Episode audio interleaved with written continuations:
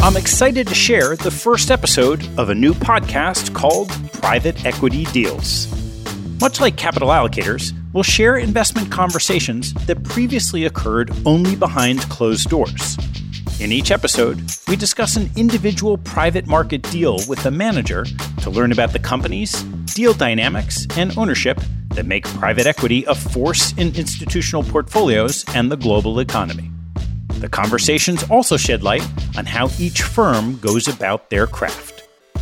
The first season of Private Equity Deals consists of eight episodes with some of the top private equity managers, released every other week on Wednesdays.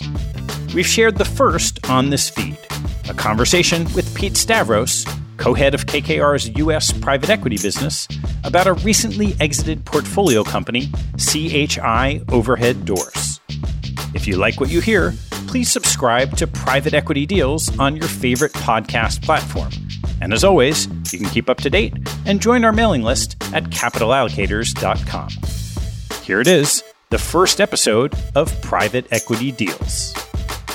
All opinions expressed by Ted and podcast guests are solely their own opinion and do not reflect the opinions of capital allocators or their respective firms. This podcast is for informational purposes only and should not be relied upon as a basis for investment decisions. Past performance is not indicative of future results. Clients of capital allocators or guests may maintain positions in securities or managers discussed on this podcast. Pete, thanks for doing this. Thank you for having me. Why don't we do the elevator version on KKR? Go through a little bit of history and what the firm is today. The firm was founded by Henry Kravis and George Roberts, who are first cousins. So there's a real family feeling inside of the firm, which from the outside people often are surprised by because you hear barbarians at the gate and then you come inside the firm and it's really quite different. From 1976 through the late 90s, it was really a U.S. private equity firm. And then Henry and George went on a path of expanding geographically into Asia and Europe, so creating regional private equity businesses in Europe and Asia. And then they expanded by product category, so credit, real estate, infrastructure, and so on. And even within private equity, if you look at what we have in the United States, my partner and I oversee a flagship private equity fund, you know, regular way, $19 billion mega cap PE fund. We have two growth vehicles, one focused on healthcare, one focused on technology. We have a new middle market strategy, and then we have a core vehicle for very long term holds, 15 years. Really, the firm over its 47 year history has expanded, I would say, significantly in the last 20, 25 years. And at the highest level, assets of the firm? Assets of the firm are about 500 billion. We've got about 2,000 people, more than 20 offices around the world. And quick experience as a public company? We went public some time ago. There was a lot of expectation that something about it was going to be very different. You guys were going to be subjected to the short term whims of the public markets. None of that has really come to pass. So I would say for an investor at the firm, being public really hasn't changed much other than giving the firm access to permanent capital that we can then go use to build out and seed new strategies. So, in the private equity strategy, and we're going to talk about CHI doors, What's the ethos of the strategy that this deal fits into? The ethos of our strategy in US private equity is around transformations. We're looking for good companies that we can inflect in a meaningful way and transform maybe operationally, maybe through acquisition or growth, maybe strategic repositioning, top grading talent. But the question at investment committee is always why is it going to be different in our hands? Not just, okay, it was growing last five years, 8% top line, it's going to be 8% top line next five years. That's not our deal, even if it's a great business. We're looking for something that we say we see an opportunity to really inflect the growth or take the margins up massively. So CHI Overhead Doors fits into that transformation program. We saw something that was good, but could be so much more. What's the history of the company? CHI Overhead Doors was founded sometime around 1990 it's a garage door manufacturer founded in Arthur, Illinois. That's where the major manufacturing plant is. This is Amish country. About quarter of the workforce is Amish. Real craftspeople at this company. They build very high quality product. One of the reasons why CHI from the beginning had a unique competitive advantage is the incumbent competitors were created many decades prior. What happened from the time the competitors were started to when CHI was started is the market changed. Architects started to say, I want variety in the door. I don't want just a white door with no windows. I might want a wood overlay. I might want carriage house doors because so much of the curb appeal, visual square footage, a lot of it's the garage door. The garage door companies that were created many decades ago, when there was less variety, if there's less variety, you want low unit costs. So you drive the heck out of production, few changeovers. You're happy to warehouse stuff. Decades later, things change, and CHI was able to start its operating model from scratch, and they built a really flexible operating system where they could deliver on very short lead times, very high variety. It was just not possible for a competitor to adapt unless you were going to shut down your manufacturing plants, shut down your warehouses, and start over. So CHI from the get go had a unique advantage. What do the rough economics of a business like that look like? The rough economics of CHI overhead doors when we bought it were 20% or so EBITDA margins. I think they were 21%. Gross margins in the low 30s, solid mid single digit growth. It had been a steady, slow market share gainer. They were always signing up new dealers who would look at CHI's value proposition and say, wow, I'll move away from the old line supplier because I can get more variety and a shorter lead time. And that allows me to take market share because I can sell a faster install to my local customer. I know this business had been owned previously by other private equity firms and would love to hear the dynamic of when you decided to buy it. What's different when you're the fourth private equity owner in this case? When we were looking to buy it, what we saw was that dynamic of good business, but we thought could be so much more. Grow faster, be more profitable, be less capital intensive and networking capital intensive. We really felt like you could transform the economics of the company to a different stratosphere and part of the way we were planning on getting there was by engaging the workforce in a different kind of way. There were some signs turnover was higher than you would expect in a manufacturer like this. Engagement was not measured. That's always a dead giveaway when you ask what the engagement scores are like and they're just not even measured. So there was no input coming from the workforce. And even walking through a manufacturing plant, when people don't make eye contact, subtle clues that people are not engaged. And then the financial clues are too much inventory. When you talk to the sales force, smart people, but there's not much of a growth plan. It's just, we got a better model. People are going to come to us. So it wasn't as proactive as it could have been. There wasn't that much innovation. They weren't driving as much productivity on the shop floor as they could. So you saw the combination of some financial, hey, this could be better, some financial indications of that, and then just interpersonal and Q&A. You can ask some questions and get a sense that there's more to do. I'd love to hear a little bit about the process of this coming into your portfolio. Not being the first private equity owner, why, when you bought it this time, was this the right time as opposed to the one before or the one before that or the one before that? It was just too small. We didn't even see it. Even when we bought this, this was really a mid cap deal for us. And we had always had a thought we would start a mid cap strategy, so we were happy to do it. But this was a $250 million equity check, and our fund sizes are many, many billions. So prior to this shot at it, it just would have been too small. So, how did it find its way to you?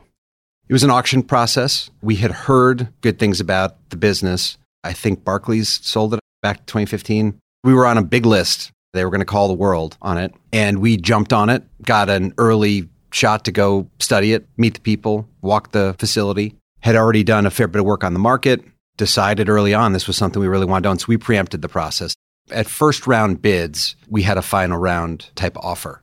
Our price was certain. We submitted a term sheet on a contract and we said, we'll sign this in 72 hours. The seller literally didn't believe it. There's just no way you're going to do this. You guys have done so little work. So the founder of the seller actually spoke to George Roberts and was like, Are you guys really going to do this? And George said, Yeah, talk to Pete. We're ready to go. And then we signed it in 72 hours.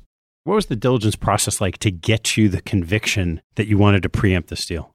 So there was some limited information in the data room at that point, so you could do some financial analysis. And there was things on the financial side of piecing together opportunity. We could look at how has steel moved over a period of time and how have their steel purchases moved. Were they capturing all of the deflation that had been happening in the steel market? The answer was no. You're combining things like that with, well, who runs procurement? Well, we don't really have one. There's really not really a head of procurement.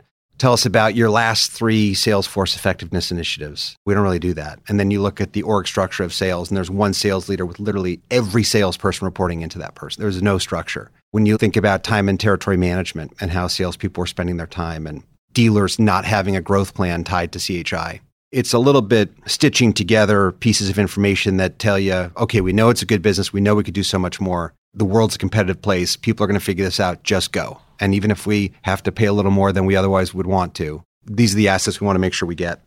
Without throwing darts at prior owners, I'm curious why some of these things that you could see so quickly and clearly as professional business processes hadn't been installed previously by a series of private equity owners. I don't want to make it sound like we're the only ones who do this, but we have a really operationally oriented investment team. I myself used to do four Kaizen events every year, a week at a time working on a shop floor. We would go to Japan for 10 days at a time, and we would have the founders of the Toyota production system take us around to a dozen of the world class lean plants in the world, right? They all exist in Japan we've spent enough time in operations that with the right questions and some financial information, we can find the opportunity. I wouldn't trust us to go run a business, but we know enough to know where the opportunity lies and how to get it. Again, I'm not saying we're the only ones who operate that way, but relative to others who owned it, they may not have had quite that orientation. Also, keep in mind, it was a good business. People made money. It's not like the prior owners had a bad deal on their hands. Somebody doubled their money, somebody tripled their money. These were good deals, and it was a good company. What was that deal dynamic? You preempted the process, but presumably in a business like that, owned successfully by three prior owners, you could imagine a lot of your competitors would want to jump on that. So, how does that actually work? It's a little bit the opposite, where people say, fourth private, well, why are we going to do this? And the investing committee would typically come to the table saying, come on, this is our strategy to buy the fourth time. What could we possibly do with this thing? good business, but it's been owned by private equity for 20 years. So it's going to get bid to a very low return. Everyone knows it's a good business. So it's going to get bid to a 10% IRR. That doesn't sound that interesting. How did you figure out what price to put on the table to effectively preempt the rest of the competition? We tried to triangulate around where high quality building products businesses had traded over time. These were low double digit type multiple businesses. I think the fact that it was a garage door company also held it back a bit. It wasn't something sexy in building products. It was like, ah, garage doors, like a masonite type business where people would say, good business, but not that exciting. There's not some market penetration story. There was a market share gain story, but it's not like garage doors in totality had some big growth story behind it. So we felt like that low double digit zone was where it was going to trade, which is where we bid. Then we just kept going up, trying to preempt. But the whole process of preemption is a fascinating psychological game of how do you make the other side feel like it's worth not going through a process? Because speed and certainty are only worth so much, particularly when you have a good asset. So convincing someone to take it off the table early with your price, it's a lot of psychology. You were implying this was a multi stage preemptive process. So walk me through how it went. So we bid 625 million and said we could sign in 72 hours. And they said, That's great. Glad you love it. We're not in that big of a hurry. We suggest you keep playing out the process. 650, 670, 680. And I remember I sent an email, the title of which was Last Gasp. This is our last shot, and we're not playing in a process. In truth, for small businesses like that, it's not a good return on time to hang around to the bitter end to invest $250 million in the grand scheme of a very large fund. There was some truth to the threat of if we can't come to terms, we can't spend the next 60 days on a small investment. So we'd love to do it, but if you are hell bent on running a full process, I get it. That's your right, but it's not going to be with us. I think we upped our price four times. Other times we have a different approach, which is just this is our best shot and we really mean it. And it kind of depends on the situation, which route you go. You just have to mean it because you're going to lose your credibility with the market. So whenever you say this is it, it's kind of got to be it in the scheme of everything you're looking at and get excited about, what percentage of deals do you think you're trying to preempt? High. And what percentage do you think you ultimately win versus the ones you have to walk away from? I'm not sure about the second one. The reason I said hi, we know what we want. When we find that situation of good business, we could do more, we want to own it. We're not going to do something foolish. We're not going to just bid all the return away.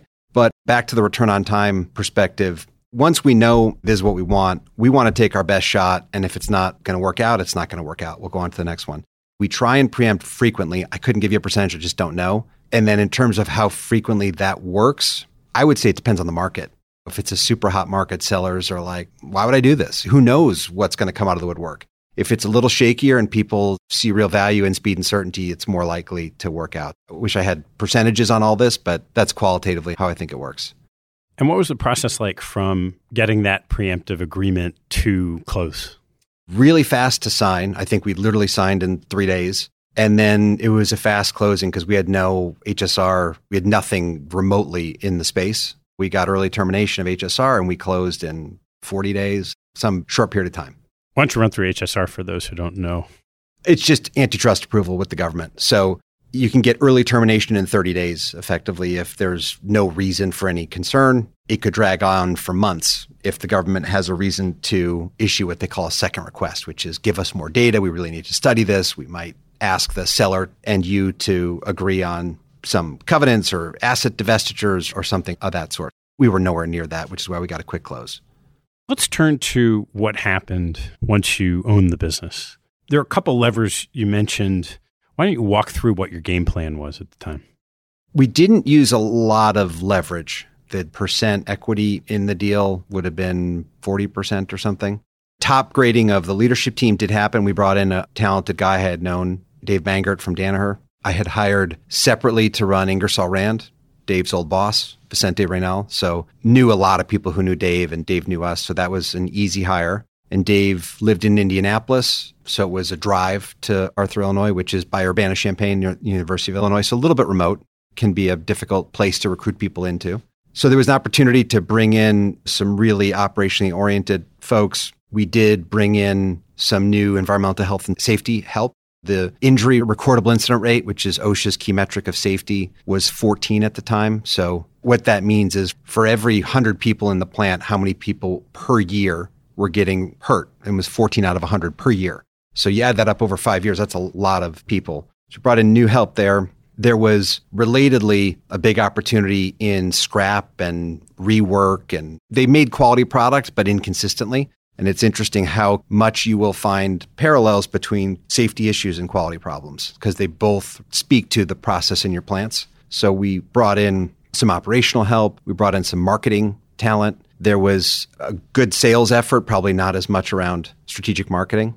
So we brought in people to help there filled out the board with a mix of people who brought operational skills, functional skills, and then some industry knowledge. And then we went on this operational improvement journey everything from how you buy raw materials, how much material goes in each door, productivity in the plant, safety, process, how we load the trucks, route efficiencies, soup to nuts, everything that we do. As would be typical, we turn over every stone. So you mentioned when you were doing your diligence on the company, you walked into the plant and the eyes of the employees may not have lit up. It's one thing to say you want to create all these operational improvements. What did you do to get the culture changed in such a way that people would be engaged and be excited about the changes you wanted to make to drive financial performance? So, the first thing we always do is just to do a baseline survey. So, you just do an engagement survey and see how people are feeling and what their concerns are. And then you do a Pareto analysis on the 80 20 of what are the big issues. And then you commit yourself to changing the way the company operates to address some of those issues. And then you create a do loop of more feedback, more action, more feedback, more action. And over time, people feel invested in. They feel like they can trust the leadership team. We're in this for the long run. We're willing to invest in the business, invest in them. That's a big part of it. If you talk to the CEO of Gallup, Jim Clifton, he would say the number one thing on engagement is people who supervise other people. Are they getting feedback and are they acting on it? That's everything. You can ask very sophisticated questions and long surveys. That's all that matters. So we spend a lot of time on that. We brought in a culture change organization called LRN, this brilliant guy, Dov Seidman, who wrote a book, How, the concept being how you do everything is really what matters. Dov brought in consultants who worked with us in little focus groups made up of supervisors, hourly employees, and worked through what's not working, what makes you happy in your day? What doesn't? Where are we having challenges? What would make your work easier? Then we do a lot of Kaizen. I mentioned this earlier. We participate in those. We expect the leadership team to participate in those. And that involves everything from I spent time on the road riding with truck drivers, making deliveries of garage doors, to working in the factory one week on how we're loading doors. How can we do it more safely, more efficiently, make it easier for the driver on the other side when he or she is making a delivery to unload the doors? To how can we change our packaging to improve quality. Curious how you think about the resources that you bring to bear into these companies in the sense that you've got a business that's been running, you're bringing in new management, now you're talking about outside advisors, different consultants. How do you think about where you and your team are spending time in these businesses compared to going off and looking for your next deal and just letting the management team run with it? Well, in terms of how we get engaged, we do a lot of work to try and identify the opportunities. So we will say, we see X dollars or X percent opportunity in scrap. And the approach with the leadership team is often you can't tell people what to do because you can't hold them accountable. So what we try and say is here's the opportunity we see. All we care about is getting the opportunity. And we want to get it in the right way. We don't want to do a slash and burn thing or something that's not going to stick. So we want the capability to be embedded in the organization, but we do want the results. And if you want to do it yourself, or if you want to go hire McKinsey, or if you want to use Capstone, we have people internally we're flexible. We just want to get the outcomes. And that way you get ownership while having people feel like they're accountable to an outcome. Then, in terms of how directly involved we get, it's hard if it's all non deal team resources. The deal team runs the board meetings. Everyone knows the investors are ultimately accountable, and therefore the leadership team's accountable to the investors. So I do think it's helpful if you have involvement from the people who have made the investment, who chair the board, who sit on the board, to also be in the business. By the way, it makes the board meetings way more productive when people are like, I know exactly what you're talking about. So we think it's important. And in terms of return on time, it depends on the magnitude of the opportunity. So in a situation like this, where we were like, oh my gosh, if we could really unleash the full potential of the business, this could be an epic deal. If it was more on the margins, we can get a little bit, I'd probably opt more towards an outside non KKR resource. Do most of the identification of those opportunities in data analytics come before you've made the acquisition? Not really, because you have to move so quickly to win in this world. So you have clues, but you don't have the access to data and the time if you're going to be effective in winning these assets to be like, well, I got to get to the one decimal place. How much money is there in scrap? How much could we lower inventory? How much faster could we accelerate growth and market share gain? And some of which is unknowable. The market share gains we drove in part were lead time reductions and knowing how much you could shrink lead times down relative to the competition you could analyze that forever and you just need to get into it. Now you own it. You see all these operational improvements, you bring in some leaders. How do you decide what to do first and in what order? There's a leadership tool that we borrowed also from Toyota. Hoshin Kanri is the official name, but it's now known more broadly as strategy deployment or policy deployment. People call it different things. That is a way of cascading priorities into an organization how you prioritize, and then if the priority, let's just say one of them scrap production, how does that cascade down to individual plants, leaders, shifts, so that it all adds up to what you think you can get? There's a leadership tool we use to do that, and it is as you would expect. You go after the biggest opportunities. It's constantly Paretoing, like, how can we get 80% of the results without drowning the organization in priorities? Because if you have 12 priorities, you're going to achieve none of them. It's got to be what are the critical few that you're going to get this year. So, how did this go from 2015 when you bought it forward in terms of the progress you were making on these different initiatives?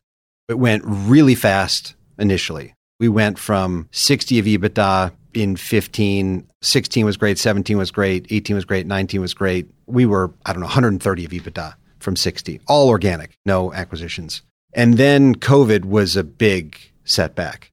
The plants in Douglas County which I think on a per capita basis had the highest COVID rates in the Midwest. There was a real problem staffing the facility. Our entire leadership team got COVID. There was a lot of reluctance to masks and everything from a safety perspective that we were trying to install. That was hell on the company. So 20 and into 21 was really tough. And then we recovered. We should have been at 175 EBITDA. We went flat and then made it all up. And by the end of this year, business is on fire still. How do you decide in a situation like that when you think about selling? You mentioned at the onset, you have this separate core fund where you're going to own things for 15 years. Things are going really well. This is a business that clearly does well in private equity hands. In this whole world of continuation funds and all this, how do you think about the exit? And deployment, making the investments, we try not to call the market where it's like, well, now's a bad time to invest, and now's a good time to invest, and now's the time to go heavy in tech, but don't do industrials. No one knows how to do that is our belief. So we try and evenly deploy a fund over time, over four or five years, and diversify by sector. Likewise, on the exit side, once we've achieved 80% of what we came to do, we start to head for the exits, as long as the markets are reasonable. We're not trying to say, well, now's the perfect time to sell. But as long as you look at the markets, and you say it's a reasonable time to sell or take a company public, and we've done 80% of what we came to do, we exit. That's as good of a philosophy as we've found on the exit side. What was the multiple like on entry? You mentioned 250 of equity. I think we paid 13 times on entry and on exit 14 times or something. There was not a huge uplift in multiple. And yet, through all of this, it came out in the news that this has been one of the most successful deals that KKR has done in a long, long time in terms of rate of return. There is one piece of this that we haven't talked about yet, which is this whole employee ownership. And would love you to walk me through what you did with employee ownership and how all that worked and impacted the results. Back in 2015, day one, we close the deal, we show up, and we announce we're going to do a bunch of different things at this company invest in the facility, invest in you, and we start to lay out what these programs will look like. And by the way, you're all going to be owners in the business. The way we did it here was we set up a pool of options for all of the folks in the distribution centers and the factory through which they would participate.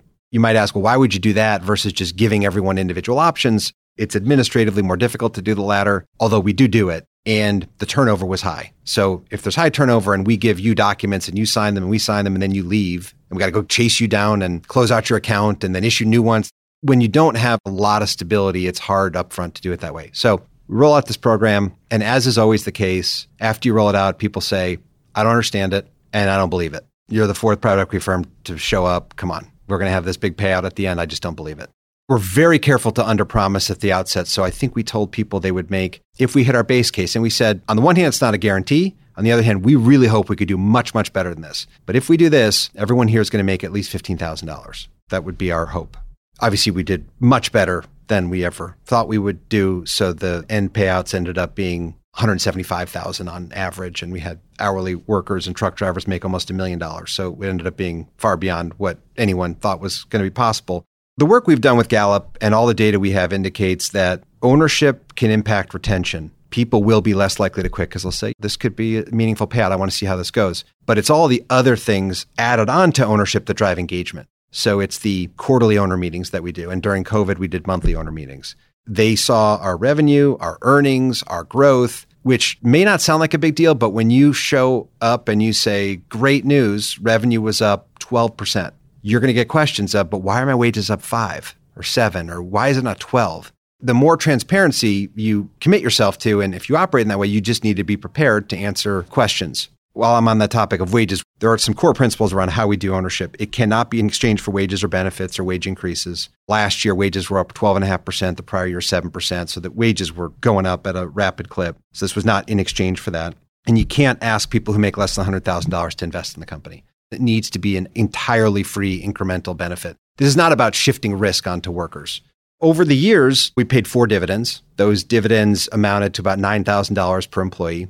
That is just a signal of this is real. You are actually going to participate in this, and you're not selling any stock. This is just a dividend. So the sale will be much more meaningful than this. But it's those moments of, wow, we're getting more information. We're having a voice in what's going on. We're getting these dividends. I'm seeing the investments being made. And we didn't talk about this, but there's a whole program. This was the first time we piloted it where we turned over some rights to the workers to determine where we invested money. And what was really fascinating about that was they asked for investment that all related to health and wellness, which we did not anticipate and didn't even piece together until it was years of first, we need air conditioning in the plant. Many manufacturing plants are not air conditioned in the country. And this was central Illinois, really hot in the summer, and that was contributing to safety and quality problems. So something we would have done anyway, but that was the first thing they wanted. Then it was build us a cafeteria with healthier food options. Then it was build us an on-site medical clinic it was all health and wellness related. Now we're working on making that more programmatic, where we have a belief that employees, if they can direct their own health and wellness, are going to engage with it more, as opposed to a company saying free gym membership, which people may not want. It's all of these things that create an ownership culture, which is an overused term. But how do you get people to feel like I own my outcome? I own the responsibility that the company has placed on my shoulders, and together we own this company and where we're headed. It's all of that stuff together. It's not just you hand out stock and people all of a sudden change behaviors. It's a lot of work, a lot of communication, financial education. We did financial literacy training with Operation Hope. And then it's over a multi year effort that you see behaviors change. This is not a quick fix. This was a seven year journey for us. Ingersoll Rand, another great story around engagement and ownership, was a nine year journey. What are some of the important but subtle aspects of the ownership that from the outside you might not appreciate are important in sharing this ownership with the employees? There's a few different success factors we've noticed for when does this go well. Number one, the leadership team has to be super passionate. If the leadership team is like, I'll do it just because you're telling me I got to do it, Pete, I'll do it don't bother. It's not going to work. You're not going to change the culture. This is a second job for them to drive engagement and do all of this work. That's one commitment of the leadership team. Two, you've really got to look at how do you make this a meaningful wealth creation opportunity for people? Sometimes you'll hear folks say, We gave $500 of stock. I wouldn't bother. I would give a cash bonus. For this to work, people need to see a path to at least six months of their income with upside, hopefully a year of income on average. And then the third thing, I do think you need some degree of stability in the workforce. It's hard if you've got a retailer that is churning their employee base 100% a year and you show up, start talking about five year plans. That's a difficult dynamic. So we had an unbelievably committed leadership team, so passionate about this. When they were rolling out the programs, I'll never forget this the sales leader talking to all of the salespeople, including the most junior sales folks who would never have ownership, and getting emotional talking about it because he could see what this could be. We had a pretty favorable ratio of employees to equity check 800 employees wasn't thousands. So you could make the math work and show people a meaningful amount of upside. And the employee base, while the churn was higher than we wanted, wasn't out of control. Those are some key success factors that looking back over the many times we've done this, when has it gone better than others? Those would be some things we've noticed. I'm trying to do the math in my head. 800 employees. You mentioned truck drivers making a million dollars. How much did this pool add up to that went to the employees? I think it was 3.5% of the company in options. Of the 800 folks, maybe the top 200 got outright grants, made meaningful investments in the company, and were traditional management equity plan participants, as you would normally think of it. And then the other 600 would have been in this pool, which was around 3, 3.5% of the company, something like that. Let's talk about the exit. You've had great success with this business. You've done 80% of what you want to do. How do you think about who the next owner should be? We had a lot of inbounds from strategics, from financial sponsors, from family offices, you name it. We got a lot of inbound interest on the business. Obviously, we're fiduciaries, so we have to seek out the best outcome for our investors. Having said that, given the culture that was built, it's not hard to believe that the people who value this culture are the ones who are going to pay the high price. So somebody who's maybe more of a slash and burn corporate buyer, I'm going to make this up. We didn't have one of those in the field, but they're not going to pay the winning price anyway. So when a Nucor comes along and you look at how Nucor operates, how they treat their people, their safety record is legendary. Their profit sharing program, if you look at their financials, I think their manufacturing plant employees made last year on top of their wages like $35,000 in profit sharing, a lot of money. Now that was an epic year for steel. I concede, but still, that's a philosophy that you don't see everywhere. So when Nucor came calling, at the same time many others did, there was reason to believe this could be the best thing for our investors to engage with them on an exclusive basis. And we think they could pay a market clearing price and it'd be the right thing for the employees. I'd love to talk a bit about this ownership idea. Got a lot of press this time around. And when we were chatting, I learned that you've been doing it for a long time. Why don't you take me back to how this idea of extending ownership beyond just management ranks got started here? My dad was a construction worker. He operated a road grader at a small construction company in Chicago, and his dream was always profit sharing. There was a lot of conflict and incentive misalignment that he highlighted to me as a kid. If you make 15 bucks an hour, all you want are more hours. That's all you care about. And ideally some overtime, as long as it's scheduled in a fair way. And the employer wants exactly the opposite. So it was nonstop fights over hours that led to strikes that we lived through and lots of just bad behavior. And my dad always thought profit sharing was the answer. Alignment. My dad would say, shouldn't I care about quality, cost, doing the job right, on time? But I don't. That was the early seed in my mind of why this could be important. And then if you fast forward to the first investment job I had, two things happened. The very first thing that this firm had me work on was a closing funds flow. They don't really do this anymore, but 20 whatever years ago, funds flows were all manual. So, meaning a company sold, you need to disperse all of these funds. How does that get done? It used to be on the phone and it was all voice confirmation of wires. And that was my job for like two days. I did all these wire transfers. And so I'm on the phone with the bank and then I'm on the phone with people receiving the wires in their bank and we're confirming account numbers and amounts when we were doing the confirmation, the assistant treasurer was just overcome with emotion of what this was going to mean for his life. Six hours earlier, had gotten off the phone with the CEO and was like, Yep, got the X million dollars, click.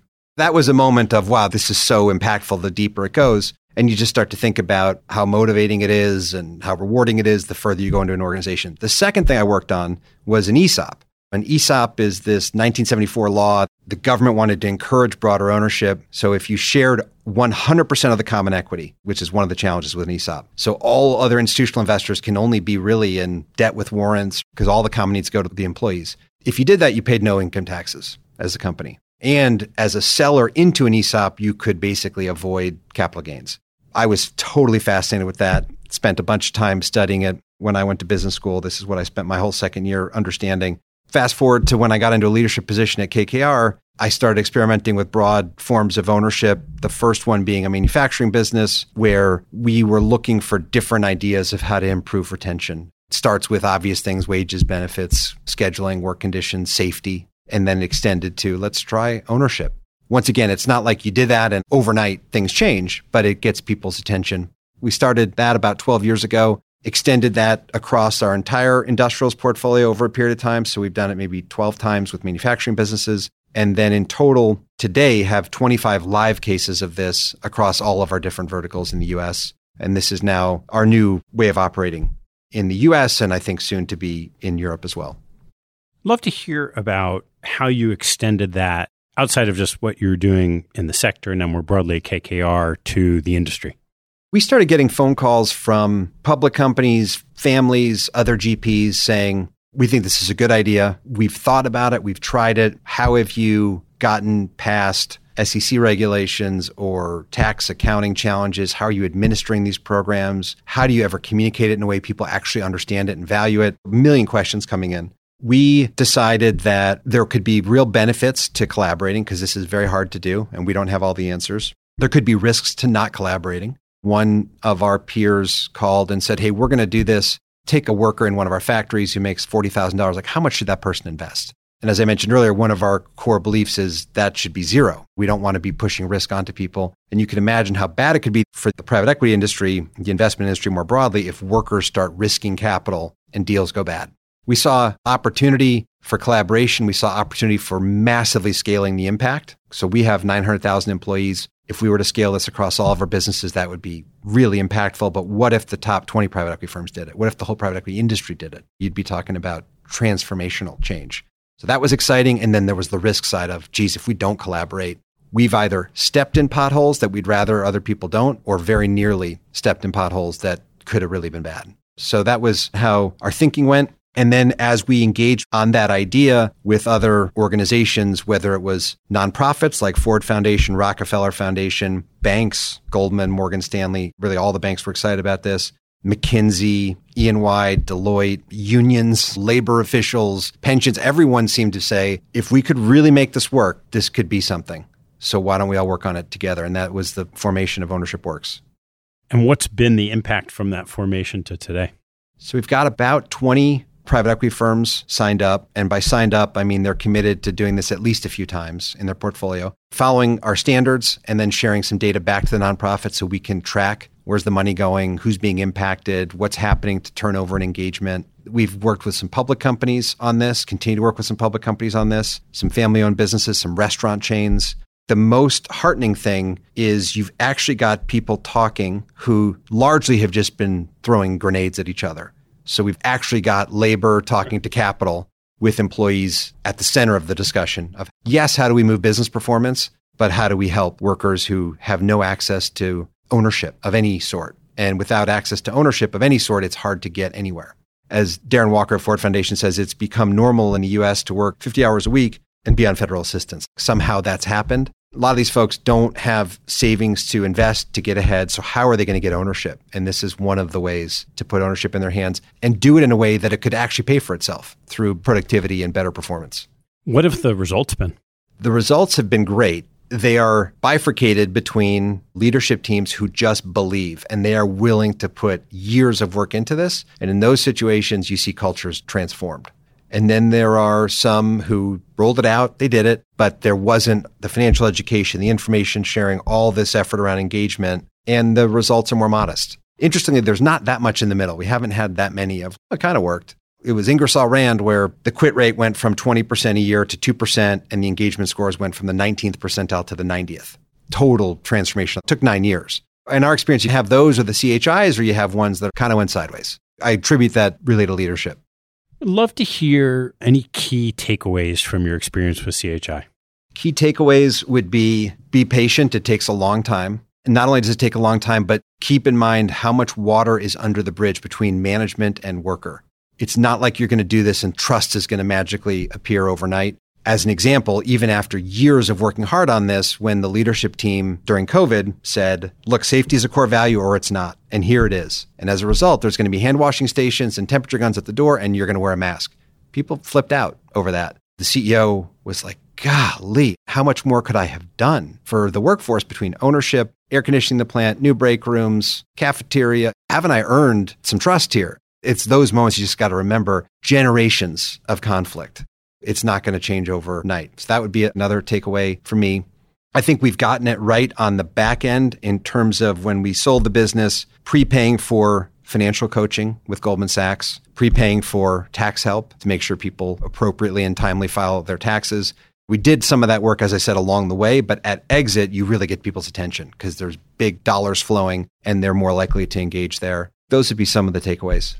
You shared a video with me of being there at the plant when the CEO and you started sharing what these economics were going to be that were flowing to the workers. And we'd love to hear what that experience was like.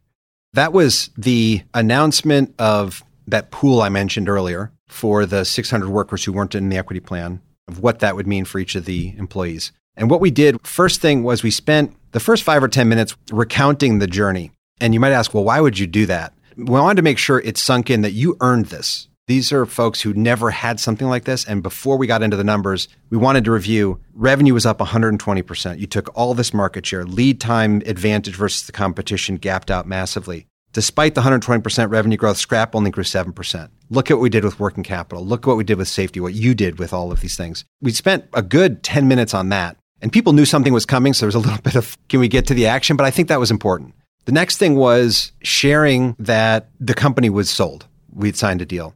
This was a Wednesday. It wasn't going to be public till Monday. This is going to sound like a small thing. That's a big deal to people when you have hundreds of workers in a plant who never get told anything in a typical company. This is confidential. It's not going to be public. You need to stay off social media. You can't talk to anyone about this. That level of trust is a small example of what we try to create in these companies.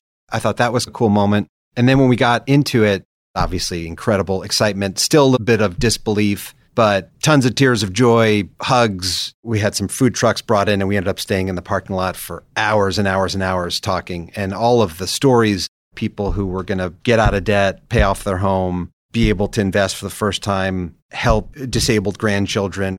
What was also remarkable is within 24 hours, many of these folks had not had wealth before. We're turning to what can I do now? People were making commitments to help fund the drilling of freshwater wells in Africa and giving to their church. Very special group of people in this company. There's been this long history in private equity of aligning yourselves with the management team. We know there's a big income divide. How much do you think it impacts the performance of the company when it's the employees below those management ranks that are rewarded with equity? Number one, I think we as a society are massively misallocating resources in overpaying the top people. You can make that case about private equity, about investors like me, about CEOs. We are not achieving optimal aggregate outcomes. As comp goes up, I do think performance goes up. People are less likely to quit. It levels off faster than we think that they have enough because people don't really work for money. And then I think performance declines. People get risk averse if somebody's looking at a huge path, they just don't want to screw it up. I think private equity is making a mistake by aggregating all the economics in such a sliver of the company. We would all be better off as investors, put aside the good to society, by more evenly distributing it because the senior people are going to quickly tap out in terms of the incremental motivation through more money. And the people deep in the organization who have many times never felt respected, never felt recognized in their jobs. Just the act of granting an opportunity can unleash an emotional response that is surprising. Again, it's not going to solve all your problems overnight, but at least a third of the time, it's tears, even just on the rollout of the program where people are shocked to be recognized. My opinion, no question, if we can get this right as an industry, it's going to be good for workers, good for society, and better for returns because I don't think we're allocating equity in a smart way. Pete, I have one closing question I want to ask you, which is what is your favorite aspect of private equity? My favorite aspect of private equity, which ties into why I'm optimistic about the asset class, is the governance structure. If we want to drive change through the business world, you could do it company by company. You could try and go convince one by one, do something different, whether that's for climate or labor or what have you. Or in a more concentrated way, could you convince Blackstone, Carlyle, TPG, Apollo, Ares, Warburg Pincus, Bain, a handful of companies which each control half a million, million employees. That is what I think is exciting about the opportunity ahead of our industry in the next 10 years is can we all get aligned on key climate and labor issues and drive real outcomes? Private equity is all about aligning incentives and driving change. That's what the industry was founded on. And if we could put that to work on some key societal problems, which, by the way, will also deliver better returns, that would be my favorite aspect of PE and what I'm most optimistic about. Pete, thanks so much for sharing the story and taking time. Thank you again for having me. Thanks for listening to the show. If you like what you heard, hop on our website at capitalallocators.com where you can access past shows, join our mailing list, and sign up for premium content. Have a good one, and see you next time.